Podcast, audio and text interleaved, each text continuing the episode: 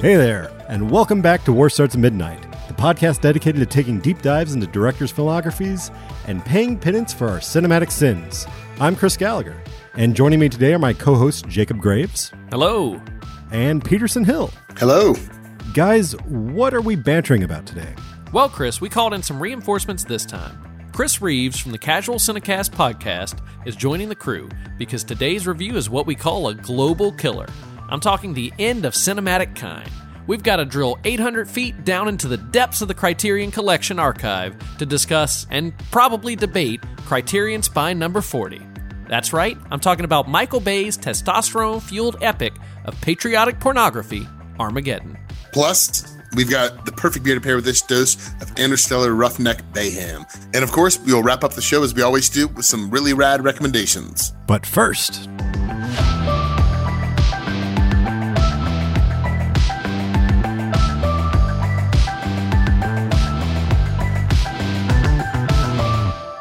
hey Jake, Hey, Chris.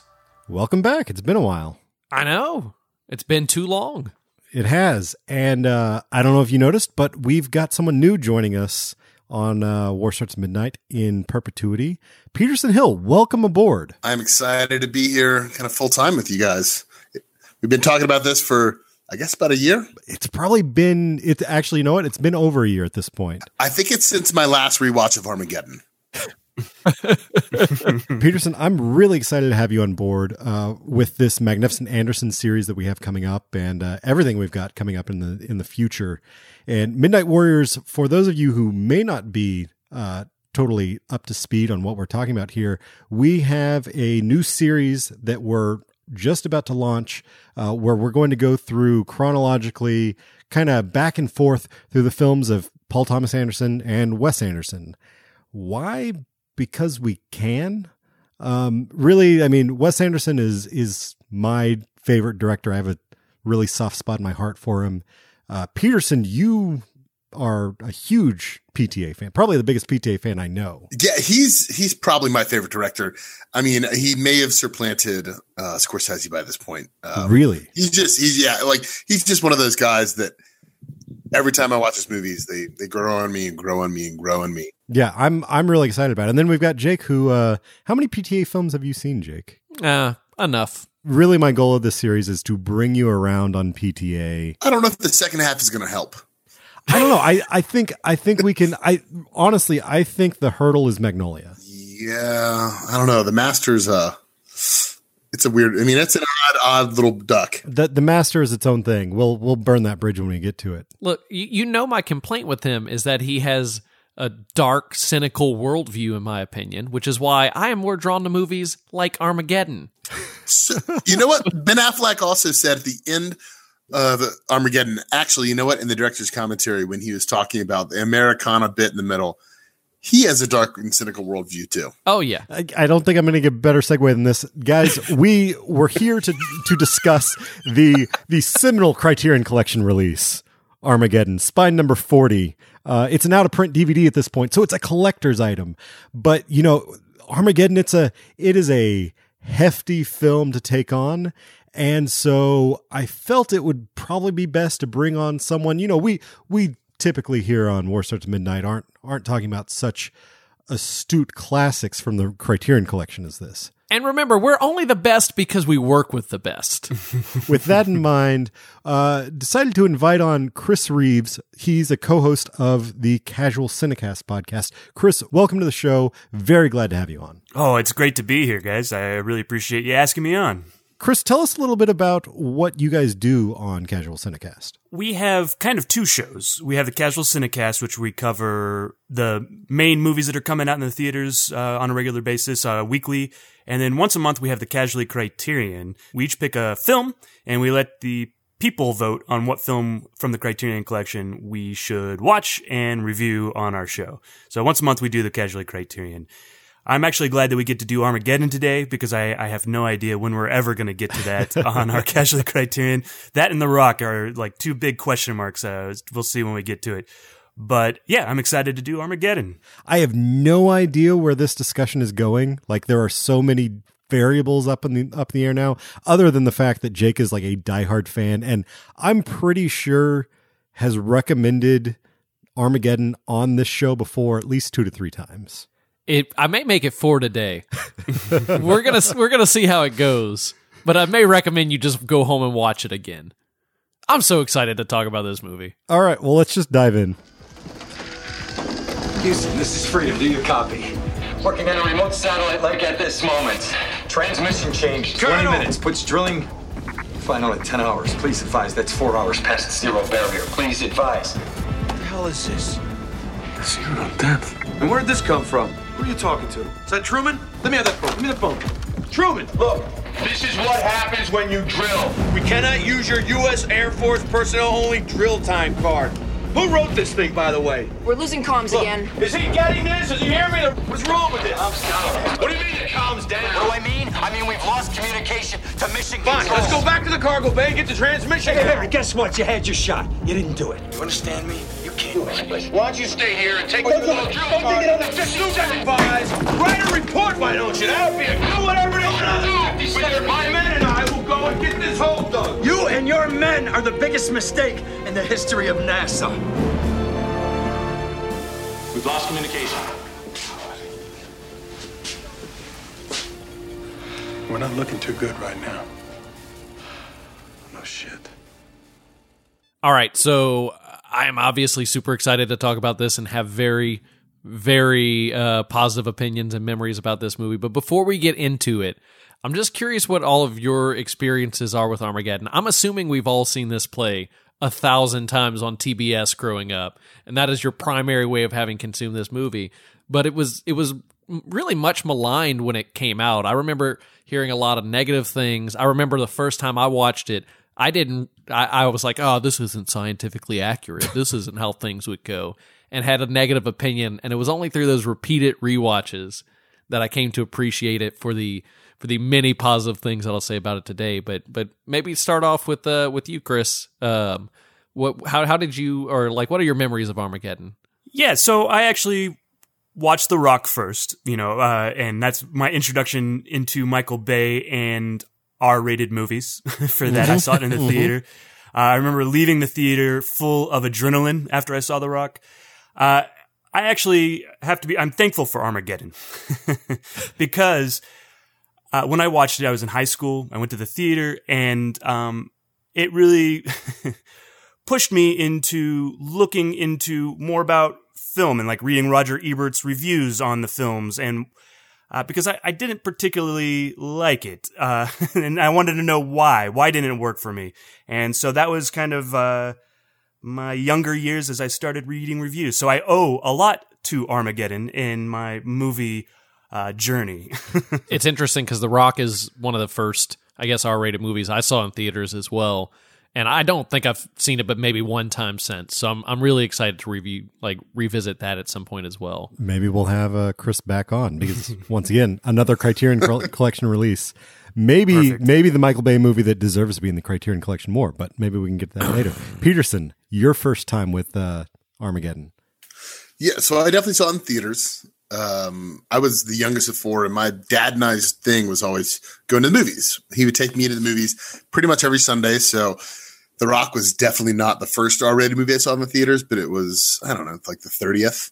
He should take me as long as as basically as long as there was no boobs. Like he was pretty okay with me going to see an R-rated movie. Um, I remember Pulp Fiction was the one time he said, "Maybe you need to leave the room," um, which is probably wise looking back. But so for me, yeah, Armageddon's one of those movies I remember owning on VHS. So I don't think I ever saw it on TV. I watched it all the time uh, as a kid because I was 11 when it came out, 12 like when it came out on video, and I watched it all the time. Like I haven't seen this movie until last year, probably like 15, 16 years, and I remember beat for beat moments of it. So Mhm. it was one of those movies that I don't know if it was seminal, but I remember kind of when I was that age, starting to read reviews as an 11 year old, which is probably a strange thing. Um, and then reading it in the AJC, the Atlanta Journal Constitution, and it was a C minus. And then I went and saw it, and I was like, they don't know what the hell they're talking about. um, and it's one of those movies that's kind of stuck with me. It's uh, kind of been a seminal film. and I'll get to whether or not it's a seminal film for me still, but mm-hmm. it was definitely one of those movies that kind of did shape the certain like texture of uh, what I watched for a little while. Mm-hmm. And then if it would have come out three years later, I probably would have snickered at it and been like, what, what is this? But it came out when I was 11, right at that right time where I did not become too much of a film snob where I was going to push things away.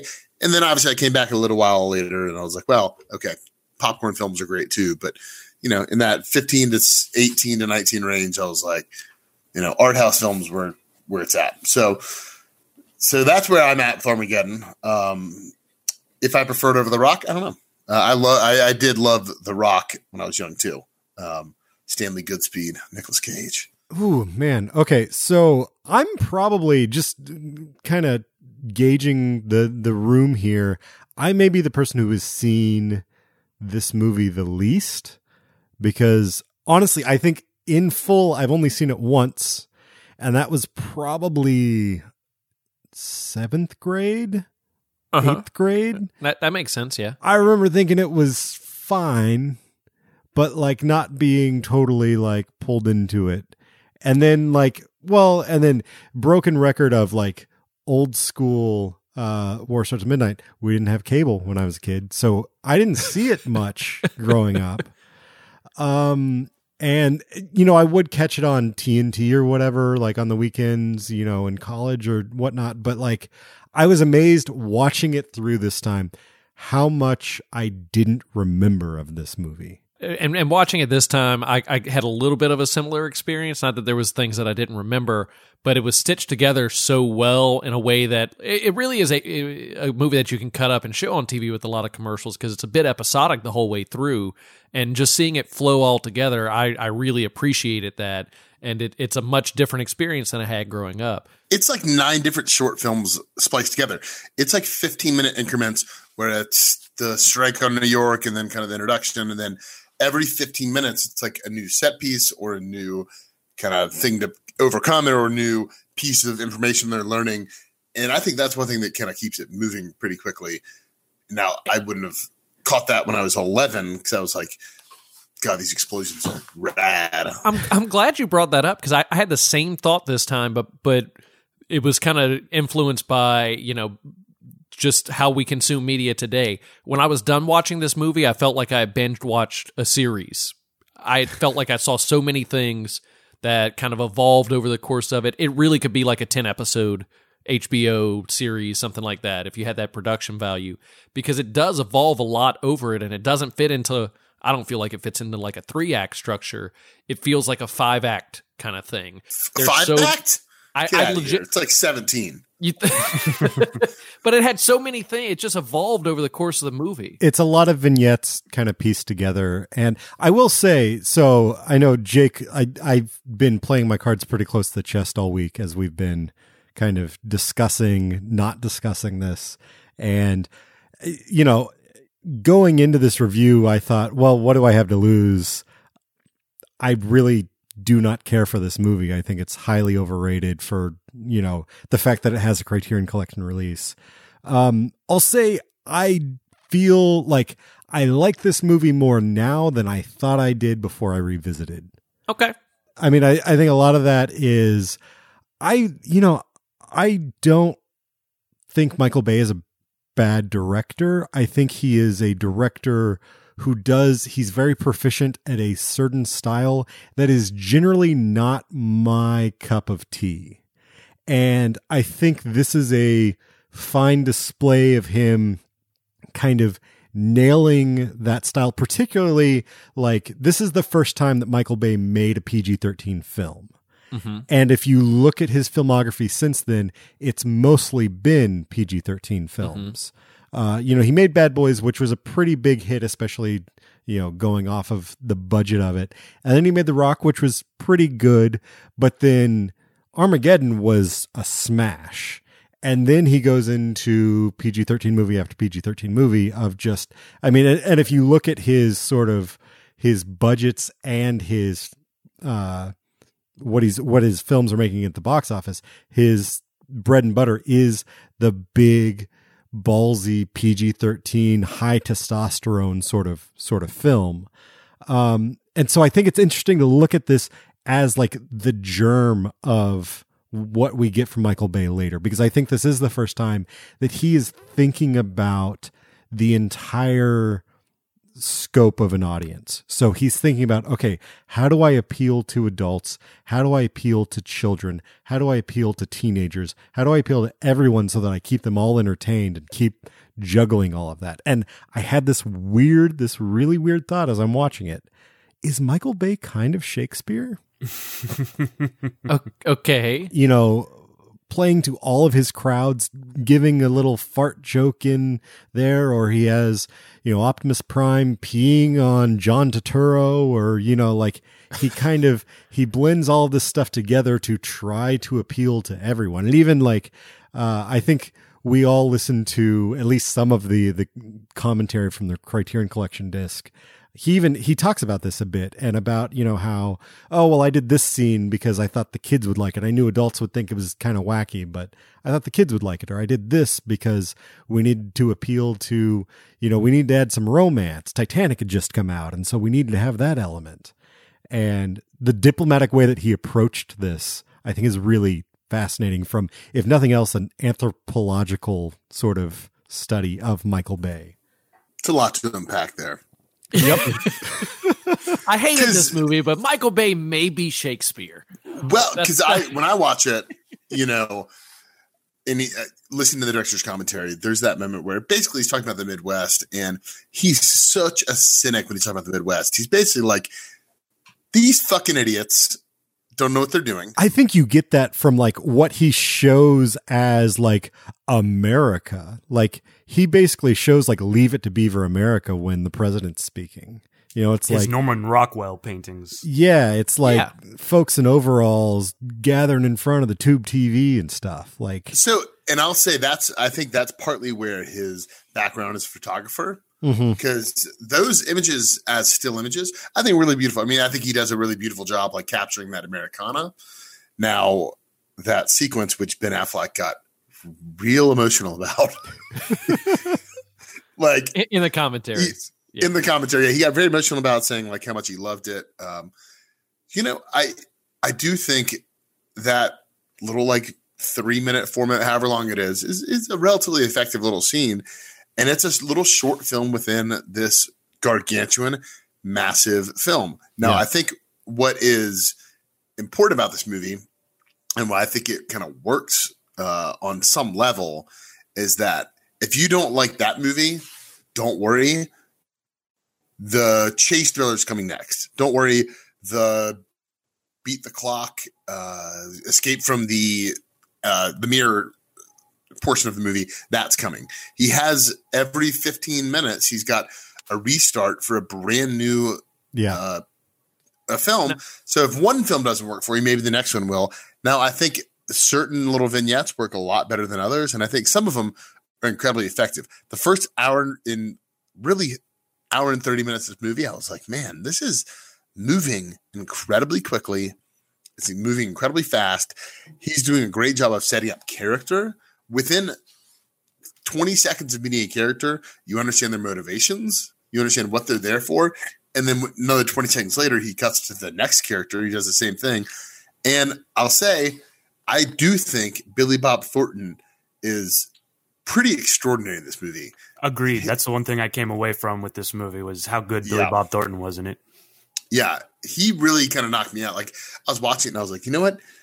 It's really hard being the straight man, but he brings the type of integrity to this role that is very difficult in this kind of role. I actually think it grounds the whole film. Uh, in, in because it, it is not this comic over the top, and, and it is at times, but because he's there, NASA feels like NASA. NASA doesn't feel like a pure joke, although I know we're going to harp on the commentary a lot here, but Michael Bay seems to think actual NASA's a bit of a joke from what I can tell. He's just like, nothing sexy there. I went I went to Mission Control, it wasn't sexy, so I shot a sexy version. It's the weirdest thing. He keeps talking about how bad it smells. two two things Michael Bay thinks about NASA. It stinks and it's not sexy. I think the thing that Billy Bob really does bring to it, and I think he brought it, and I think this is partly one thing that made me sad about the second half of Billy Bob Thornton's career is that he's only had one real movie like this, which was Friday Night Lights, that had this kind of integrity to it. Otherwise, people cast him as kind of the weirdo or the freak or the bad Santa. And I think he's really good at playing that straight man to the point where he brings a real humble sincerity to it. And when you watch him, you're like, I believe that guy's a character amongst all these cartoons. Sure.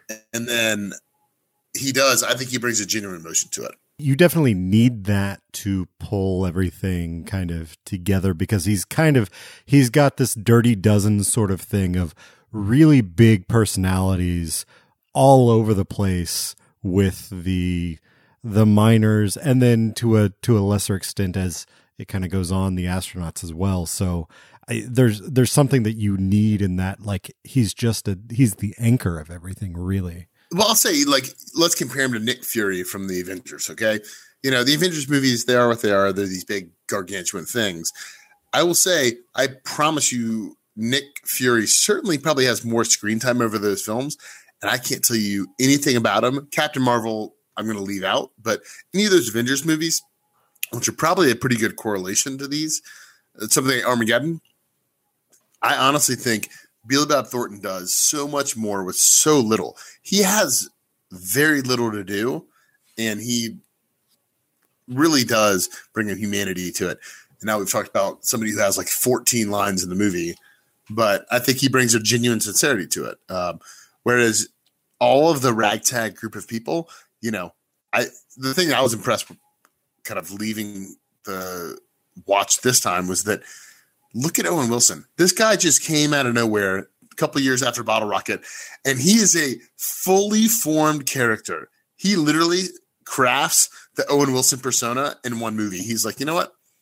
I'm never going to get a chance at this again. Like, I'm probably never going to be in a big movie. And then it was like people caught on. People thought it was this charming movie star quality, and he really does jump off the screen a little bit. That that was really amazing watching it with I totally forgot he was in this movie and I didn't. And as I'm watching it, I wasn't thinking about you know what has he done before? What is he like? Where does I wasn't thinking about where does the Owen Wilson personality the whoa that was more Joey Lawrence actually I think um, or Christopher Wow. Walken. What? Wow. Wow. Yeah, Wow. where does Scariest like environment imaginable. That's all you had to say. Just just scariest environment imaginable.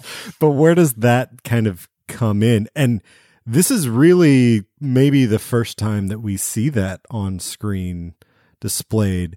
But it really like it feels like he is he is just playing Owen Wilson and not in a bad way either, but in a in a way that is it's it's entertaining. I, I was telling Peterson, you and Jake, that it kind of reminded me of John Malkovich in Man in the Iron Mask, where like everyone's doing their own thing in that movie. Like that that whole thing, that whole movie is willy nilly, but then like you've got John Malkovich, who's just like I'm just going to play John Malkovich. It doesn't matter. Gerard Depardieu has has a French accent, but then Gabriel Byrne doesn't. I don't care. And Who gives? Who cares? yeah, really? and and so that's sort of what Owen and also like his character is so inconsequential Uh, inconsequential like he doesn't do anything. Yeah, He doesn't- literally he doesn't- zero art. he's just there to like add a little bit of texture and he does it Well, and I think that's what's what's great about this whole ensemble cast that they have. It, it's like this symphony of different characters who are all, all like playing off of each other, but also not not critical to the plot. But they easy easily could have been a bunch of extras, and they're not. They all have really distinct, established personalities. And, and it feels like it's this full group going to accomplish this task. I just love how it it elevates the everyman to hero status, and to compare this to something like Avengers, I think is is completely legitimate because it is showing superheroes. This is almost an origin story of these these superheroes who are going to go to space and save Earth. Like the Avengers movies also make no scientific sense. They also make no logical sense on what's going on. This wouldn't really happen. But I, that's what I love about this movie. It is it is this this great fantasy of what if one guy has to save the world. Was this the year? This was the year before Michael Clarke Duncan came on the scene with uh, the Green Mile, which is like the guy's only real performance, right? yeah exactly He came on and I mean, he doesn't look like a human being. Mhm. Um, like he shows up on screen and you're like, who is this guy? And they What do they do? They name him Bear. Um, he looks like a bear. Like they literally like have this shorthand of characters where they quickly cycle through them, so you know, okay, within five minutes you know everyone on the team. Let, let me ask you guys this. So apparently the original script focused way more on sort of the Harry Stamper, Dan Truman characters as sort of our our leads and and I guess sort of a divide of, you know, you've got Truman who's more the straightforward, straight thinking, and then Stamper who's the hothead. What do you guys think about the hypothetical of the movie that is just more focused on kind of middle aged Bruce Willis and Billy Bob Thornton instead of bringing in um, the the rough. I mean, I guess AJ's sort of like a Han Solo type. He says he's more the Han Solo type. He literally quotes it, That's true. I forgot about that. which was ad libbed. But I mean, what do you guys think about that hypothetical, like more, I guess, adult version of this movie? Do you, do you want to know what I honestly think about it? I honestly think Titanic might have ruined Michael Bay's career. I, I pretty much hate the love story in almost every Michael Bay movie. It's dumb and it's stupid and it doesn't need to be there. And if you look at The Rock and what's in that movie versus what's in many of the other ones, I, I actually think the love story works here. It's fine. It adds a lot of emotional weight between Harry and his daughter, and it works really well. But in a lot of his other films, it is not needed and is is look at Pearl Harbor. That is all I have to say for that. But if they didn't have the love story in this movie, uh, would we still have had somebody's dad singing a song during a sex scene with the daughter? Would that have happened? That's one of those like little vignettes that definitely feels like, you know, Michael Bay comes from a commercial and music video background and definitely has that feeling to the way everything is staged. From like the establishing shot of you've got this big Panavision, like 45 millimeter lens bowing at the edges, kind of setting up, oh, we're by a lake and we've got these lights in the trees and this BMW, which is product placement because, as Michael Bay says, this film's expensive, and so we got to pay for some shit. Um, and then go into the like, and the the fact that apparently the animal cracker scene was written for Liv Tyler specifically, like she wasn't sure about taking the role, and they're like, "Oh, we wrote this this scene." She's like, "Oh yeah, that's good. I like it." So bizarre. Well, the thing that bothers me so much about that scene is um, I do think it serves a pretty quick purpose and it makes you invest in that love story just a little bit more than you may have. But I think what's really frustrating about that whole like 10 minute sequence is that you've got the scene with Will Patton where he meets his son or he goes to see his son again, which I think is a pretty like moving like 45 seconds. I I don't know how long it is, but Well, he does he does in like three cuts. An amazing thing where it's like you see him show up and it's like, oh, his his ex-wife. And then it cuts to him and then it cuts back and the kid walks out. And you have all the information that you need for that backstory. No, it, it is so economical. that's what Bay does really well in this film. I think that's what he's really good at. And then I think what's really frustrating though is that you watch that scene and you watch the Harry Stamper and uh, Truman moment where he says, "I really wish I was up Yeah, there," and all that, and then you cut to the strip club, and it's this cartoonish, way over the top moment where I think Steve Buscemi, obviously, it is like it's his character saying, "Hey, let's borrow hundred thousand dollars. Let's blow our last night out on Earth like crazy because that guy's got a death wish and he's crazy." Um, but what's frustrating about that is that you have these genuine moments where I think Bay does a pretty good job of setting up emotion and then paying it off and building character. And then he succumbs to what I think is Bay's worst tendencies. And he really does. Like that strip club scene, I hate everything about it. I hate the way it looks. I hate the way, like, that looks like The dialogue. like the dialogue's terrible. Where Steve Buscemi throws a dollar and says, probably a hundred dollar bill, and says, "Why don't you go buy a neck?" And like, I think the if it wasn't so visually garish, it wouldn't be as bad. But I think visually, I, I see it and I'm like, no strip club in the world looks like this. I think you guys are really hitting on why um, this movie doesn't work for me. And I think that's because it feels overstuffed. Like if he were to take, you know, eliminate the strip club scene and let's spend some time with uh, Will's character. What's his name? Will Will uh, Patton. Will Patton, yeah. Chick. Um, spend a little time with him or, s- you know, spend more time with uh, uh, Billy Bob Thornton and Bruce Willis getting to know each other or whatever. You know, like kind of get rid of some stuff in there because it's so overbloated and we're moving so fast and it never feels like we really slow down that much. That's probably, you know, to get to know the characters. And that's probably my issue mainly with the film.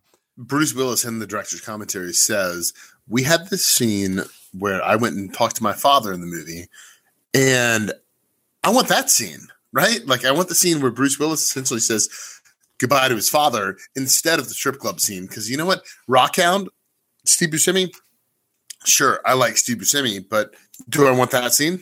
Chris, I think we might be on kind of the same wavelength here in I I kind of wish this movie was whittled down a little more to where it was a little less of a dirty dozen story and a little a little more about specific characters within you know you can still have colorful characters on the outside but really focus on a few and i mean i think if it was if it was harry stamper uh, dan truman and chick will patton's character they could really drive home a, a really emotional story uh, or three emotional stories themselves without mm-hmm. getting muddied in in other things. I mean, I think the the whole thing between AJ and Grace, you know, Ben Affleck and Liv Tyler, it probably is just a problem with the fact that okay, we're coming off of the huge success of Titanic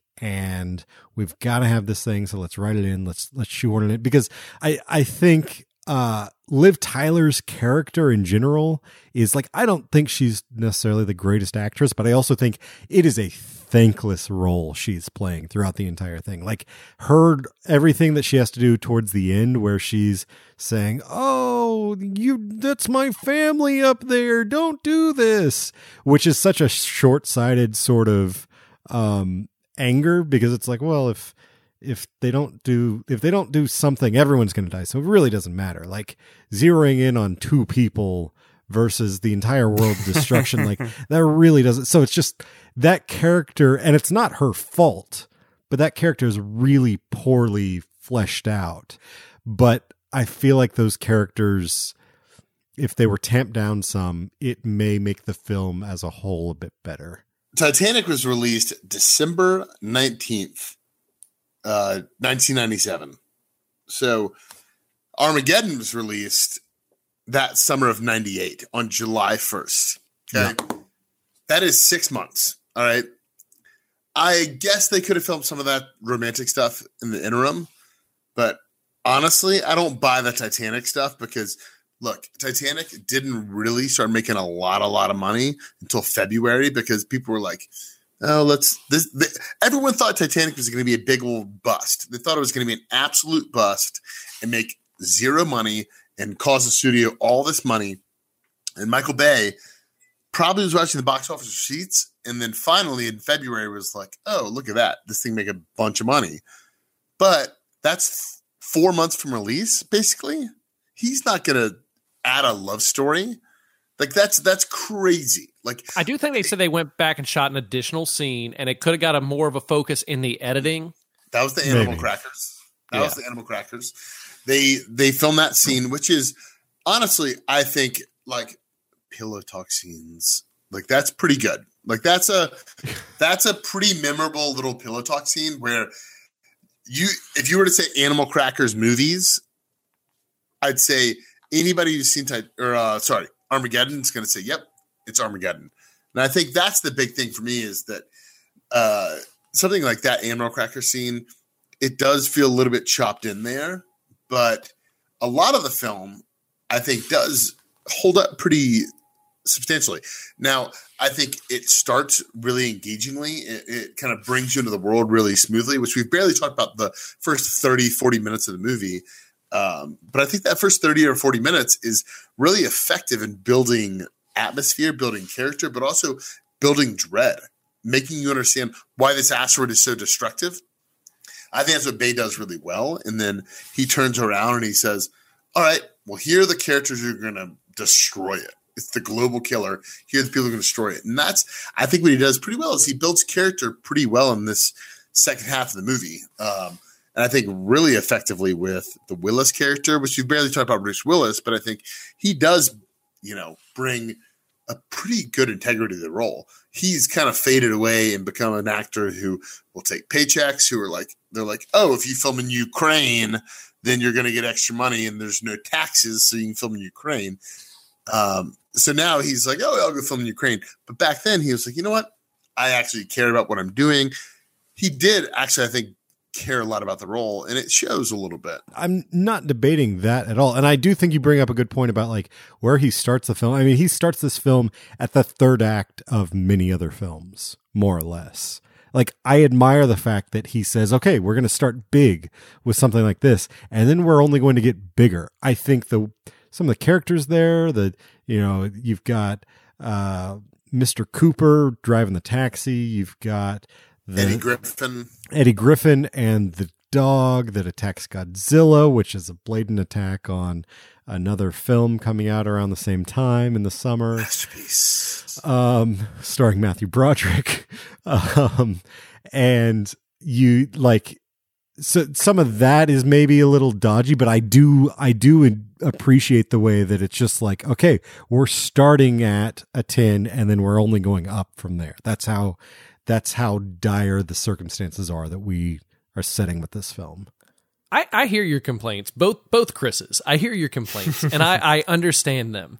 And I am not in any way saying that the things that you want changed would not have made this a better film, because it would have been a better film, and it could have been a better film, and it could have strived for more, and all of those things. What I'm saying is, this is one of the best movies ever made for popcorn, for sitting down and watching it, for enjoying it. It hits every single note that I want to see in a movie, And like pretty much end of sentence. And and there's almost no better execution of this type of film maybe ever made.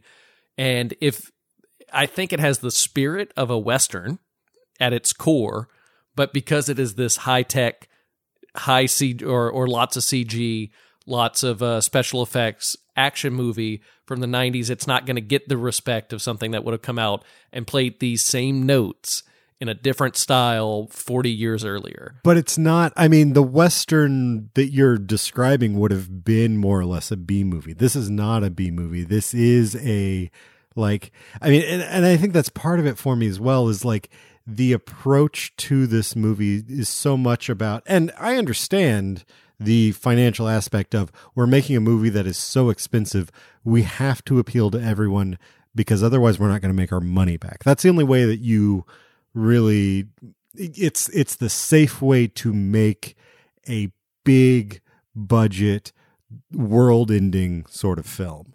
I understand that.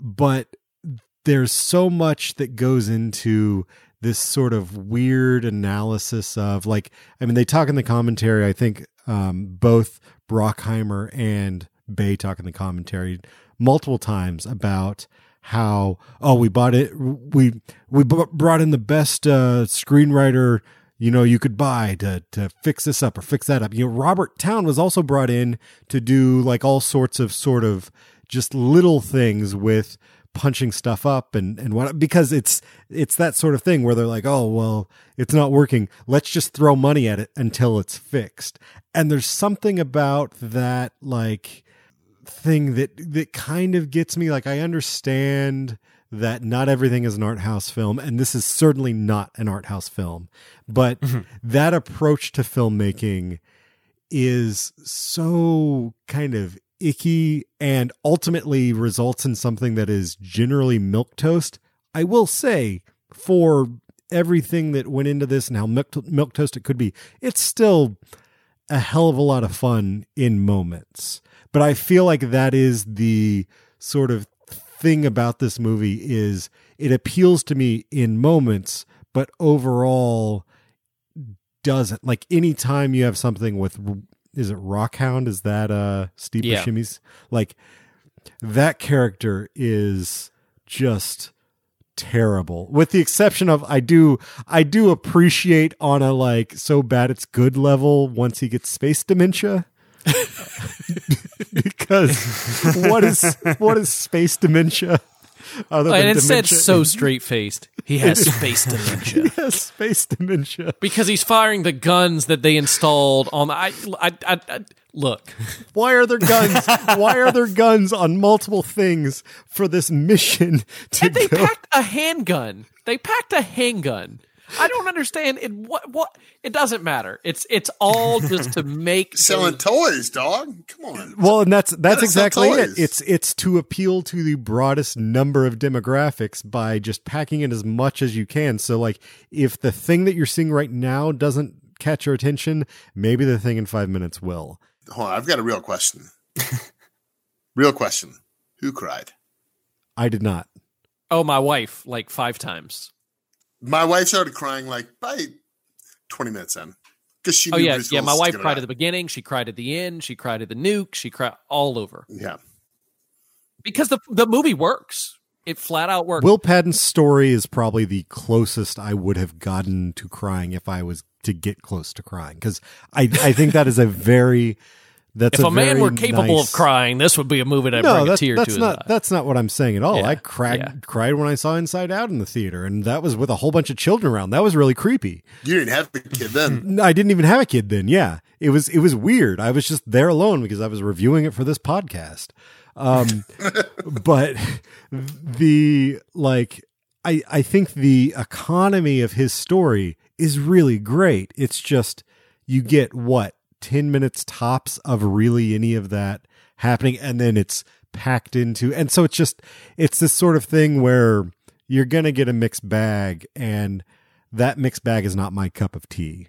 I, I hear you, and I and I definitely hear your milk toast comment, and and I think the thing that saves this, or not even saves it, because I think it's just effective, but it is not soulless. It definitely has a soul. It definitely has a heart. It has a purpose. It has and a and it achieves exactly what it's trying to do. It, How- it it it actually does, and so many movies fail. So many movies aim for the same target, and it is a very very hard target to hit. A uh, I guess it's business of film when you're looking at it this way, but across all the segments, across all ages and and gender, like everything, this just this just hits the target while not being a a bad bland movie. You know, I think if we were talking about Independence Day, like that it means the same thing to me that Armageddon I think mm-hmm. means to you. You know, like I, I, I don't think you're wrong there. I think what, you know, I, when I look back at it, for me, the biggest thing that kind of pulls me to Armageddon a little bit is one, I saw it at a certain age and it really did kind of respond to me at that certain age. But also, I think Michael Bay, this is the movie where I'd say this is the one you can argue he's an auteur. Now, I think every movie after this, Mhm. he's trying to play to a certain audience and he loses it and he can't really communicate it. I mean, all the Transformers movies, I've, oh, God damn it, I've seen all of them too. Um, Hey, I've seen all the Transformers. Peterson. Yeah. he made he made Yeah. Pain and Gain after this though. Yeah, I've seen that thing too. That that that movie's a masterpiece. Yep. Come on, Josh Larson. No, I- I- no, it is. It is like I- that and The Rock are are God, I I, I So really good. like. So I I do like if it's talking about Michael Bay's career. I think The Rock is incredibly effective. I think Armageddon is pretty effective, and I think has a genuine emotional sweep by the end of it. Now, anything after that, The Island, that thing can kick bricks. isn't there, isn't there like an extended fight where he has to fight someone in the Xbox Dome or something in the I island? haven't seen it. I haven't seen it since I worked at Blockbuster 15, 14 years ago. I'm pretty sure that happened. Yeah, probably. And then you look at Transformers, the 2007 one, which I think is probably the closest he gets to this. A movie I don't really like, but one that I think is okay. And then all the other Transformers are garbage. I think 13 hours is uh pretty. It's pretty effective what, what it's doing, but not very good. I think he's just one of those guys who he has an auteuristic vision, sticks to it, can put out the movie very effectively, and he gives a damn whether or not people like us are going to care about it. He really does. I, I don't think he cares. He's playing to the cheap seats of Middle America. He like he literally says like, "Oh, Middle America, they're idiots." Like that's what he says.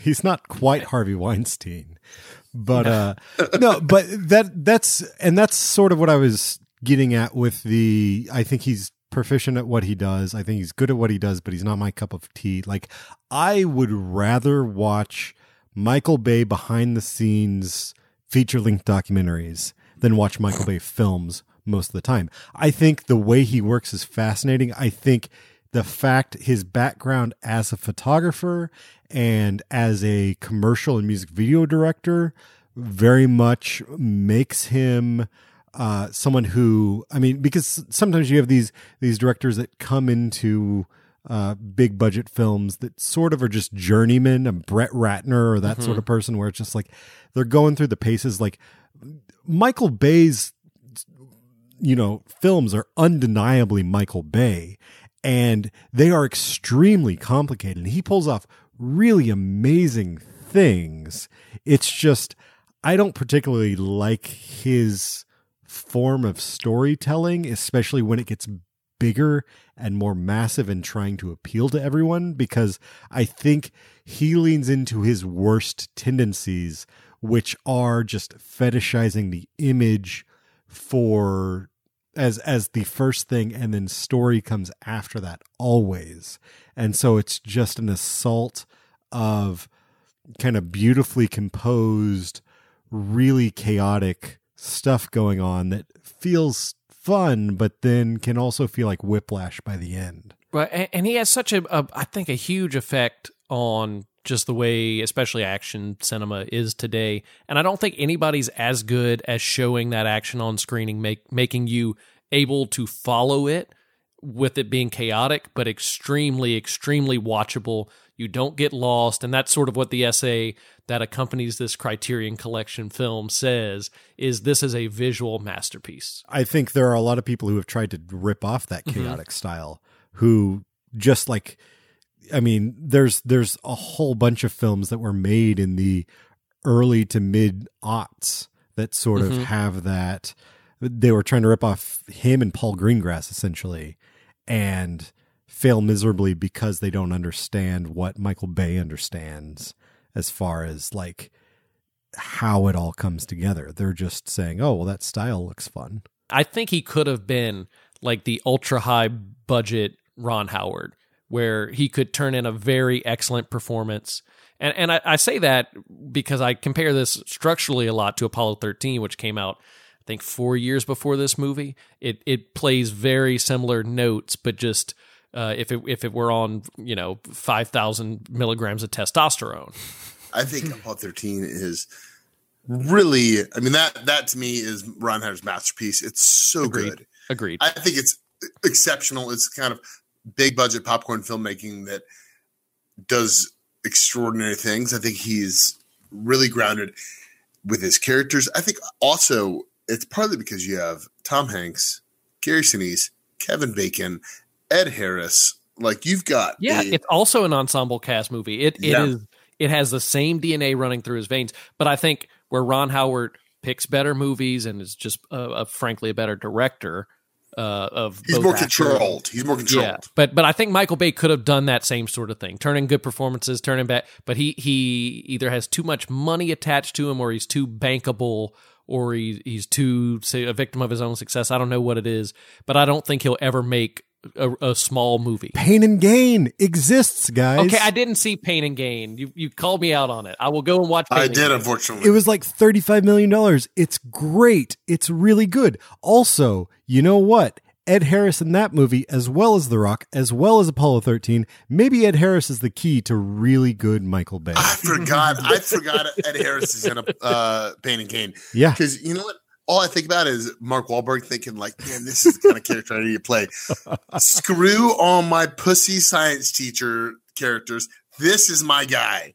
The guy who's just lifting weights, ready to kill people, like that insane people. Here's my thing on Pain and Gain. I feel like had Michael Bay directed it, but had it come out with someone else's name as director, people would have liked it so much more. Like there is this weird thing where because Michael Bay has become a specific identifiable product as a director, for better or worse.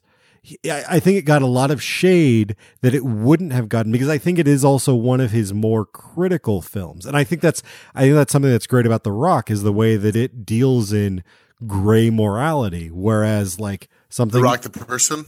the the Rock the film, um, whereas like Armageddon, it's just patriotic pornography. Like the entire film from start to finish is just like hell yeah, American boner, let's go. Apollo 13 is that as well, but in a classier way, you know, whereas, subtle. more subtle way. Yeah, it's you know, it's trying to hide the boner, I guess. Whereas whereas Apollo 13 says, "You it." see what I got here?" But but the, the the thing I think about about Michael Bay in general, uh, and especially his older works, I think people like to call Michael Bay out, and this goes to your point, as being a director that they don't like because you can sound really smart because you know a director, you know one you don't like, you know he makes that McDonald's, Walmart level thing that everybody wants. It's just this mass produced, and it's really easy to call him out and say, "No, I don't like Michael Bay movies." but I think it, it takes away from his early films that that really showed promise and talent. And I think that because Armageddon shares so much DNA with those later Michael Bay films, it is so easy to lump it in there and say that this is not a good movie, this is garbage, this is bad. And I, I think that is doing this film a disservice. I don't disagree with you there, but I think it is the fact that this is the genesis of everything else that comes after. I think this Yeah. is this is the watershed moment for Michael Bay. He needs to put a movie out under a pseudonym, and then we'll tell whether or not we actually like his films. No, that's but that's I what I'm agree. saying with Pain and Gain. Yeah. like Jake, you need to watch Pain and Gain. That's my that's my next like. I personally think I like listening to the commentary. He's like, this to me is a movie. I think he really does say like, this is the apex of what I can do. If I went back and remade this, he had a couple of things he'd redo, but I think this is the thing that he says, this defines me as a director. This is the thing that really drives me, that pushes me, that really drives me over the edge. And he does. I mean, he does say some things that I think are kind of very belittling to certain audiences. But at the end of the day, I think he's pretty insightful about what he's trying to make. And he says, you know what? Like this is a pretty pure distillation of like my ethos and what I want to give people. And that to me, like, you know, he's not quite my temperature. And by that, I mean, he's not my temperature. Um, you know, I'm a guy who like PTA, maybe my favorite director. That's my temperature. Like, Michael Bay is pretty far from that, but like I think he does come forward with a pretty significant amount of saying, This is what I believe, this is my movie, and he gives it to you. And you may walk out of something like Armageddon and say, you know what, that doesn't really hold up, or it does hold up. I think the full scope of Armageddon, whether or not every scene works, it doesn't. Not every scene works. I think there's some misogyny going on. You have no women in the movie. You know, there's a lot of unpacking you can do, but I think the pure whole of Armageddon works pretty effectively. And I think he does a pretty good job of showing you exactly what he wants you to show you. And I think part of that is he gets pretty good performances from his actors. And I also think he's got a story worth telling. And he may derail that story sometimes for like the strip club scene, but he gets it back on track pretty quickly because he knows in 10 minutes, we're going to have a different story. We're going to now be on the space station. Now the space station turns into the catapulting around the moon. And then the catapulting of the moon turns into one of the shuttles is dead, one of the shuttles isn't. So now we're having a Crimson Tide moment where we're sitting on the shuttle, and now there's a moment of uh, anarchy where William Fichtner saying, "No, we need to drop the nuke and go right now." And Willis says, "You know what? No, I can make this depth." They're reactivating the bomb. Coming back online, sir. Oh, jeez. Here we go again. What are you doing up here? Why did you even bother to make the trip? To do the right thing, to see that it's done.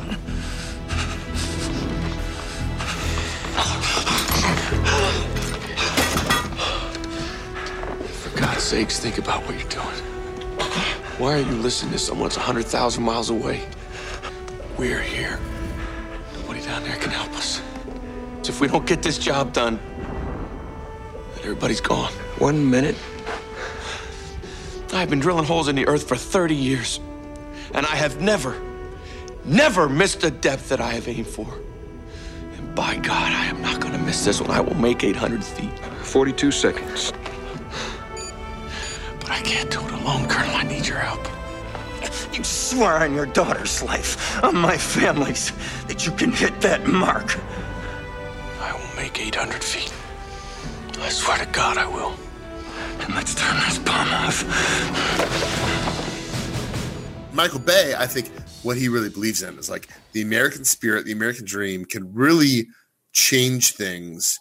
And he's got this very 1950s view of America, which sometimes works really well. Like that works really effectively in the, I think, the animal cracker scene.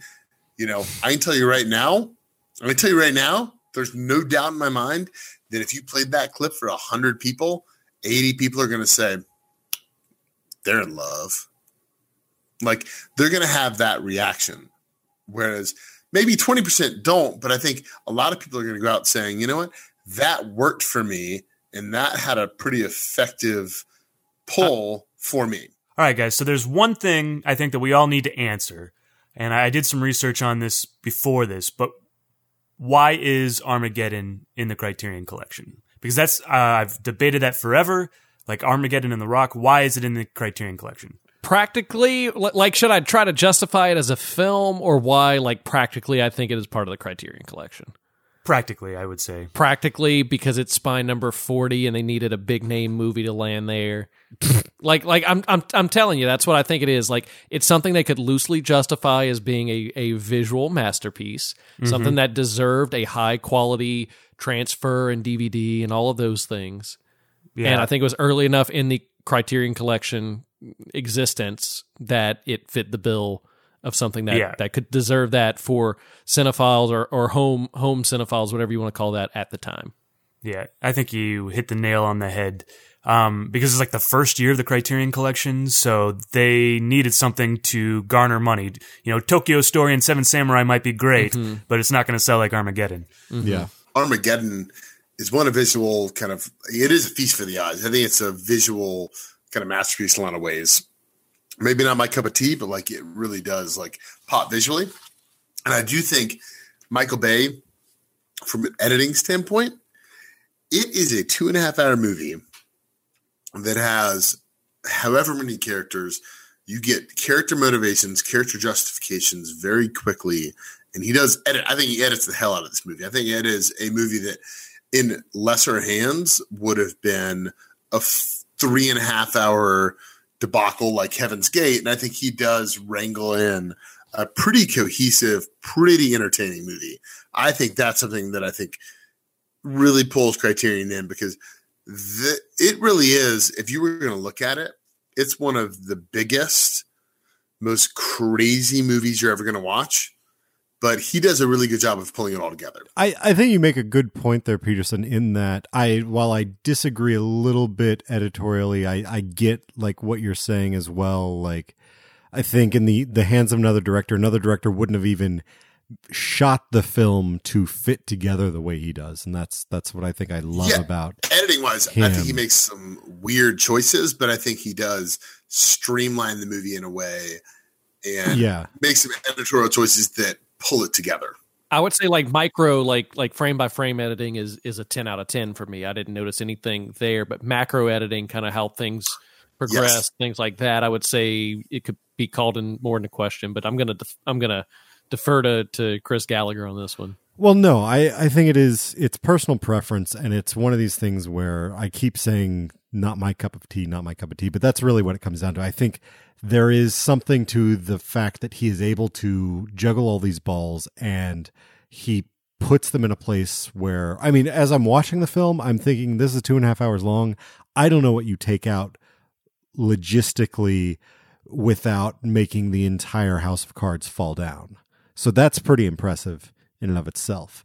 The but then the sort of approach of creating the house of cards to begin with doesn't really appeal to me, but I see why someone like Criterion would say, well, this is a very unique approach. This is something that no one else is operating on this level. This deserves to be preserved, even if it has its flaws narratively or in whatever way because it is to go back to my claim of the anthropological examination of Michael Bay. It's mm-hmm. it's this way to say here's a guy working at the top of his game in a way that really feels unhuman to pull all of this together. And maybe it doesn't all work for you, but this is what he created. And so I appreciate that. I I will say of the two films he has in the collection, The Rock definitely definitely my favorite over over that and I'm a little saddened that it's what like 116 or something. It's comes far later, but I understand also from the uh from the financial sort of place why that makes sense and that fits perfectly into my narrative of like basically armageddon is michael bay saying here's a movie for the masses. It costs a lot of money so it needs to make a lot of money. Pay me money. You're going to enjoy it Yeah, it represents the genre really well, and I think that's what the Criterion Collection is about. I mean, like the Blob is in the Criterion Yeah. Collection in the 1950s, and which is fun, and I think it represents the genre of what it's doing very well. And I think Armageddon does the same. well thing. and, and the genre of the time as well like because the blob isn't a Exactly, yeah. great film but it is like a kind of stamp of what those films at that time were Mm-hmm. agreed. Well, so what? Like to me, I look at like Coyote Cinema. Every year they have one movie that is that weird outlier. yeah There's that weird little like, how the hell did this thing come up? Is that Armageddon? I mean, I, it's not on their 98 list. 98, you know, the weird outliers. Probably Snake Eyes. Um, Titanic. Titanic is on that list, but uh, for me, like I look at it, I'm like, well, is that kind of that idea where Coyote Cinema is like, hey, one movie a year is that big budget weird thing that's going to make the list? Is that Armageddon? Is that how it gets in the uh, criterion? maybe but to that it like why isn't mad max fury road in the criterion collection yet Oh, it should be, but Because it's not as good as some movies that came out that year. oh yeah, just, um, I think it, it's the Mad Max is more of a rights issue. Uh, probably who made that film? so. it's it's warner brothers and uh village roadshow is that Yes, I think something like that. They want to make the money off the DVD sales Yeah, or whatever. surely. I'm not willing to let it go. So, because I want to go on a, an equally long rant now about how much I love Mad Max Fury Road, just as much as I love Armageddon, we're gonna have to to just stop me and shut me up. So I'm gonna I'm gonna pitch over to Chris to give us his beer recommendation because if any movie has ever justified somebody sitting down with a beer to watch it, it's Armageddon. Chris, what should the Midnight Warriors be be drinking? well i don't think i'm going to disappoint michael bay with uh you know his subtle sensibilities with this pick because i am going with dkml from founders brewing company in grand rapids michigan and dkml in case you were wondering stands for dick kicker malt liquor this comes from their 2017 barrel age series uh, that they this, this is a series they kicked off in 2017 where every couple of months they release a new barrel aged beer. Sometimes it's one of their standards, like uh, Kentucky Breakfast Stout, which I've recommended on here a few times. Sometimes it's something new. DKML was a one off they only did in 2017. Maybe they'll have some more in the future. I don't know. But if you want to get your hands on it, you're going to have to try like a beer trade group or something uh, along those lines for it. But uh, as you might have guessed, this is an imperial malt liquor aged in bourbon barrels. So this is coming in at a pretty hefty 14.2%, which Jeez. yeah, for even for malt liquor, it's high. And then a modest 38 IBU. So not terribly bitter, uh, but it has a lot of other stuff going on with it. In particular, obviously the booziness and the slightly burniness up front, which I mean, as far as comparing it to other malt liquors, not so bad. It's definitely a boozy beer, but there's enough going on in the complexity of it that um it's not going to if you're if you're into something that's a that's a heavier you know a, a double an imperial uh you'll probably be okay with it. It also has a pretty interesting little starchy sweetness to it that comes from the corn and you know the the malt liquor essence of it.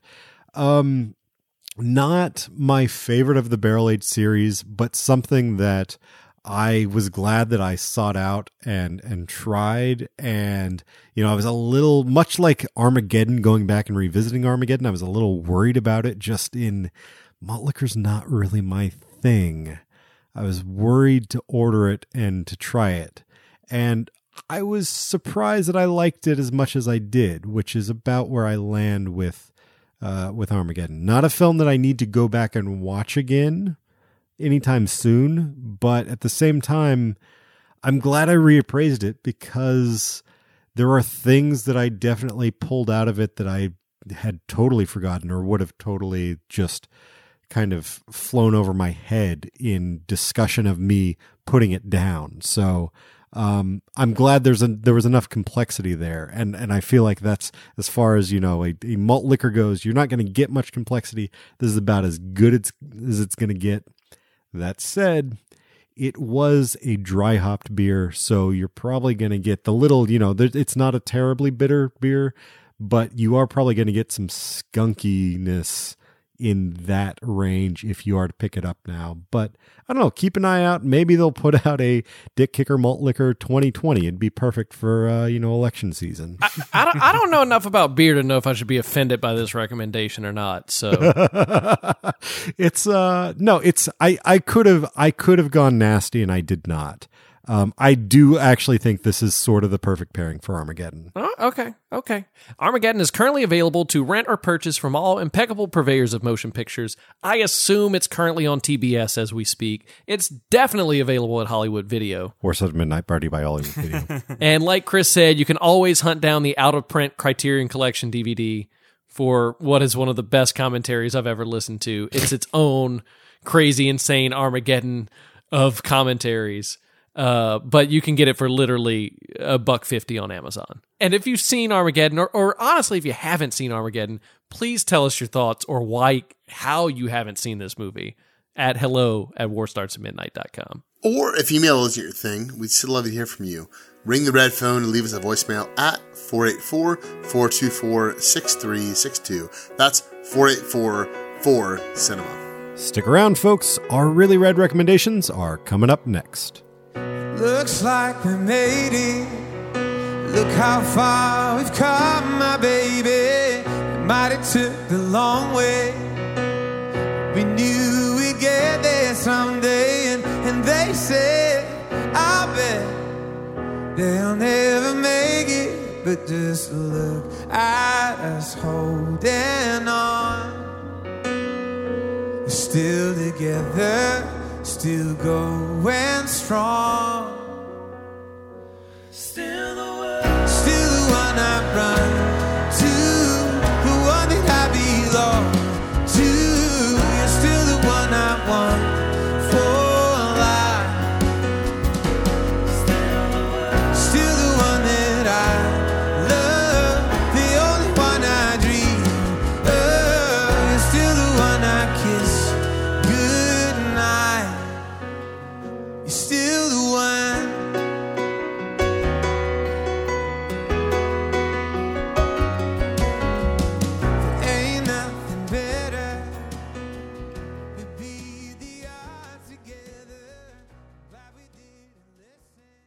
All right, guys, it is time for Really Red Recommendations once again. Chris, as our lovely guest here today, I would love it if you would go first. What do you have to recommend for us? Yeah, uh, a feel good TV show of the year. Uh, it's called Chernobyl.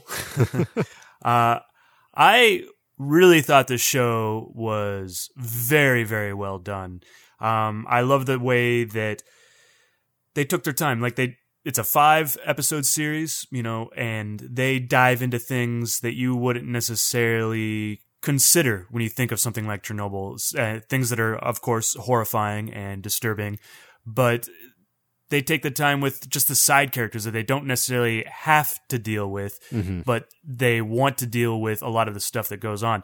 And as a secondary recommendation, have you guys ever listened to Script Notes, the podcast? Yeah. Yep. Yes. Craig Mazin from that podcast uh, is the showrunner and writer of Chernobyl. He did um, a podcast with Peter Sagal, like the HBO official podcast. And him and Peter Sagal talk about why they had to change things. Like Craig Mazin didn't really he wanted to be as honest and truthful as he could be, but he had to change things in order to be more dramatic and to do things. But uh, with this podcast, he talks about why and um, kind of explains why dramatically he would have to change something. And I think those two hand in hand together are uh, really great. It's just a really great show. I completely, wholeheartedly recommend it. Fun fact: Peter Sagal, the the co-host of the the Chernobyl podcast, technically wrote Dirty Dancing Havana Nights, but what didn't write it as a Dirty Dancing movie. He wrote it as like a dramatic film about like taking place in the time of the revolution and then this producer was like, "Oh, that sounds interesting. Also, I'm looking to make a new Dirty Dancing movie and then retrofit it." And basically, I think he said that none of his dialogue is in the final film. Wait, wait. Don't tell me that. See what you did there. Yeah, clever. And didn't he write all three Hangover films? Peter Sagal? No, no, no. Sorry, sorry, sorry. Peter uh, Peter Mason. Craig Mazin. Craig Mazin. Sorry, yeah, sorry. He did a bunch of um comedy, scary movie. I think he did three and two. Uh, I can pull it up real quick. But yeah, his he's mainly known for. Oh, he did. Uh, he wrote on Hangover Part Two, uh, Identity Thief, uh, superhero movie, scary movies three Huh. and four, and Rocket Man, the 1997 masterpiece. Jake. Jake. I almost, I almost recommended Rocket Man, and then I almost said I recommended Rocket Man, uh, but wanted to not do that because I've done so before in order to recommend Half Baked, which also came out in 1998. I'm three steps ahead of you guys on Rocket Man. All right. I love Rocket Man. well, Jake, let's leave us in anticipation. Peterson, what do you have to recommend? Yeah, so I'm gonna piggyback on Chernobyl and say I had a really delightful, fun time at uh, the movies with When They See Us, which is Ava DuVernay's examination of the Central Park Five. The Central Park Five is a moment in New York history where these five young boys are convicted of raping a jogger in Central Park, and because of this, the city is kind of thrown up in in some kind of upheaval, and Donald Trump actually makes an appearance in episode two. Obviously, it's all from uh, commercials or from news footage, but it is a very in-depth examination of what these five young men went through. So the first first episode is very much about how these young men got essentially apprehended and then coerced into saying what they should to the authorities. The second episode, which is kind of a star-studded episode with Vera Farmiga as well as Joshua Jackson um, and Michael T or uh, Michael K. William um, from The uh, Wire. the Wire. He, yeah, he is one of the fathers, and essentially how these five young boys are very wrongfully put in jail. And then the third episode shows four of the five young boys and what their experience is like in jail. And then the fourth episode is almost exclusively about one young man's experience in jail, and it is a horrifying, horrifying hour. Um, it's one of those things that you know, I'm incredibly glad I watched. I don't think I'll ever go back to. But Ava DuVernay, her heart is obviously in the right place. She shows this incredibly tumultuous time in these young men, men's lives. Um, and then as viewers, we are left to reckon with what that means. What the, for one of them, what the, I think 12 or 13 years in jail means for them. Um, and it's an incredibly hard, hard watch. And I, you know, somebody who did not create Armageddon, I, I did spend uh, some of this show with tears in my eyes because it is incredibly hard to watch. But it's also, I think, Duvernay leaves us with a bit of hope because, you know, luckily the Central Park Five they are exonerated of the crime eventually. Uh, I believe in 2001 or two. Um, I don't have my facts exactly straight on the timeline, but I highly recommend this show. Uh, Duvernay is a director who I really like. I've liked her features, except for really uh, Wrinkle in Time, uh, but I do like uh, her first couple of features quite a bit. Uh, both um, her biopic, kind of about MLK, and then also um, Middle of Nowhere, I think is really powerful film. So I think Ava du- DuVernay is one of those directors that is really powerful, is right at the top of her game, and I think she's going to be a really interesting voice moving forward for the next, I you know, hopefully like 20, 30 years. All right, that is a lot of emotional heft too. Maybe I should recommend Rocket Man. Maybe, yeah, we we need we need some levity, Jake. What do you what do you have to pile on here? I don't know if it's levity, but it's a movie that I really, really enjoy watching. And that's 1998's Armageddon. No, no, but no, seriously. Um, it, it is also a space movie. It is also about NASA, and you see one of the real life locations of an event from this movie, or that this movie hints at, I guess, technically, uh, in Armageddon. And it's um, The Right Stuff. Uh, have, have you guys seen The Right Stuff? So good. Yes. Oh. Very good.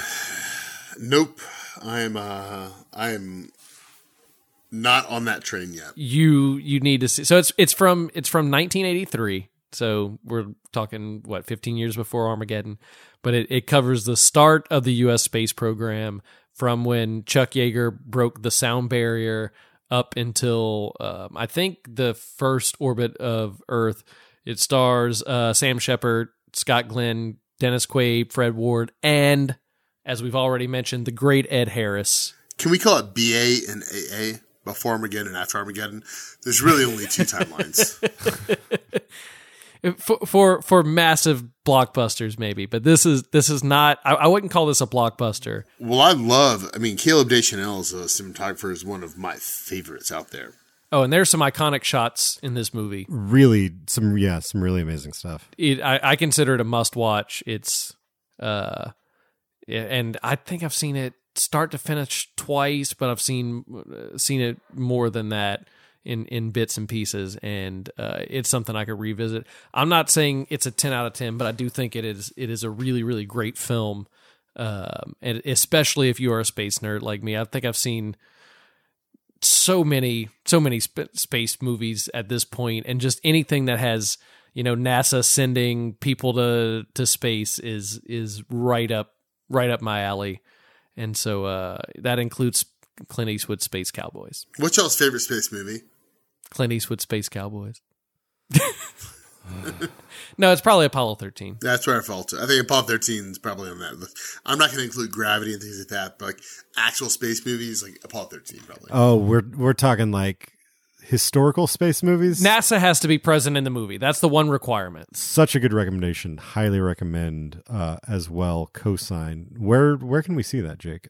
Uh, all the all the standard movie streaming sites wherever you typically stream movies you'll be able to find the right stuff chris what is your recommendation Well, Jake, my recommendation actually has, as as we've been going on, seems to gather more and more slight connections here. So, uh, my recommendation is the documentary from 2018, Hal, uh, directed by Amy Scott. This is about director Hal Ashby, and so first kind of loose connection is uh, he worked with in his later career in the 80s he worked with uh, Robert Towne some. And there's interviews with him. There's interviews with a bunch of people that he worked with. Caleb deschanel as well who shot the right stuff. Haskell wexler um, who who shot some of uh, ashby's stuff. Norman jewison uh, is probably the kind of jewel of this who kind of you know ashby came up as his editor. They they kind of connected and then jewison really gave him uh the landlord as a film that he thought he was going to direct gave it to ashby and that kind of launched his directorial career.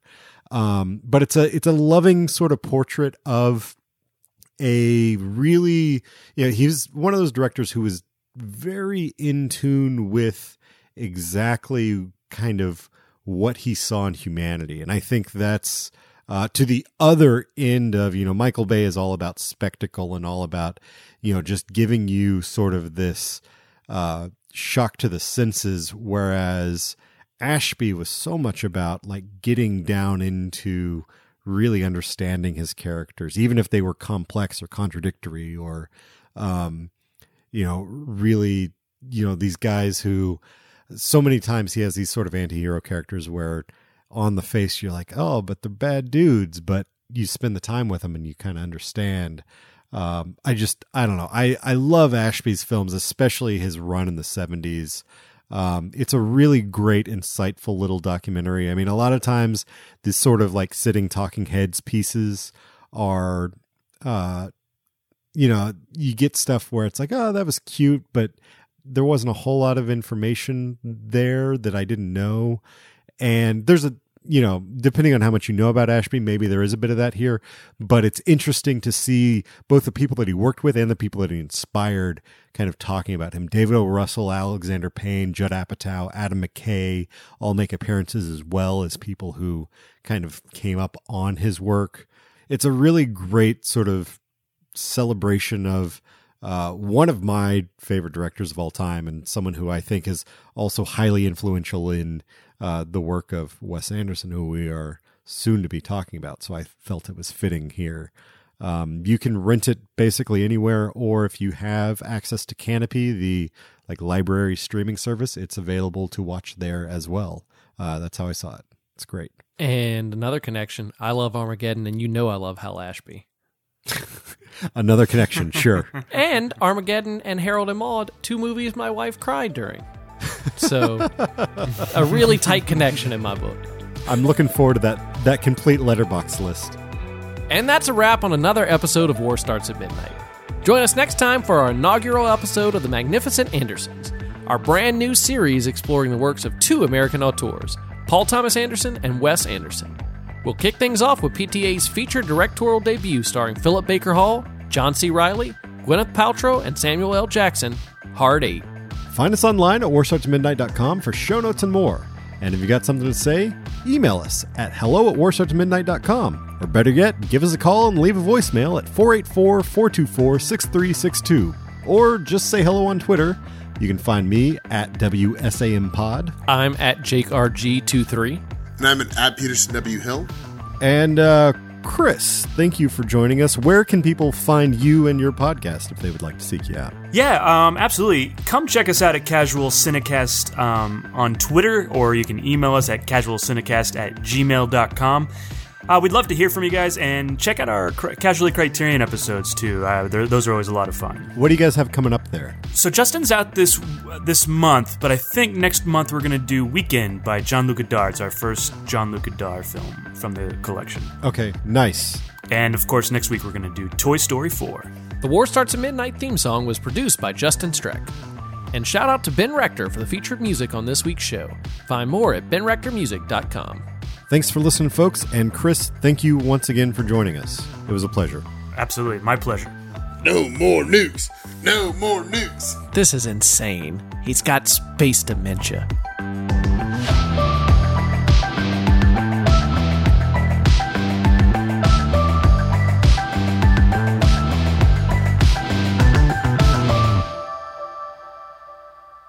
Maybe this is a good time to drop in. My actual Owen Wilson character story. he was a patron of where I worked. Um, the first time I met him, he literally sat down at a table. It was over Fourth of July weekend. I'm in a hotel. We were like three or four percent occupancy, so there was like five rooms occupied. Very, very low occupancy. So he jumps from table to table every like 10 minutes. He's on the phone the entire time. We couldn't get an order. He asked why we couldn't get an order. He's trying to figure out what's going on.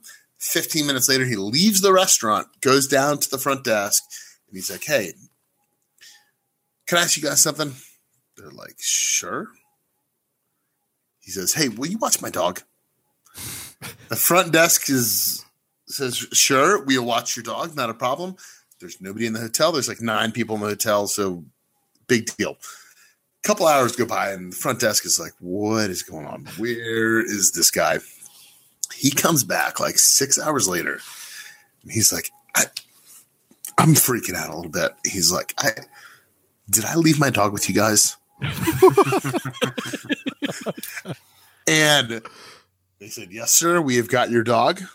He is safely behind the desk. He's like, I thought he ran away on a walk.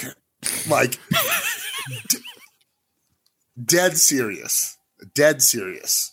So, how much of that's actually Owen Wilson, like, acting? I don't know. I, I'm not quite sure.